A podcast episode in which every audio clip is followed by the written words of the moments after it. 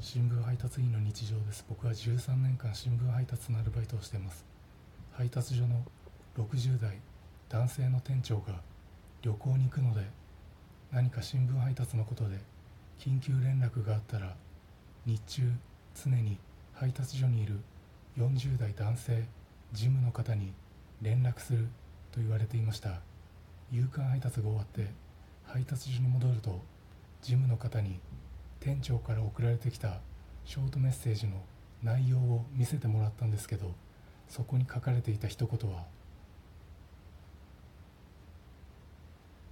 「温泉に入っています」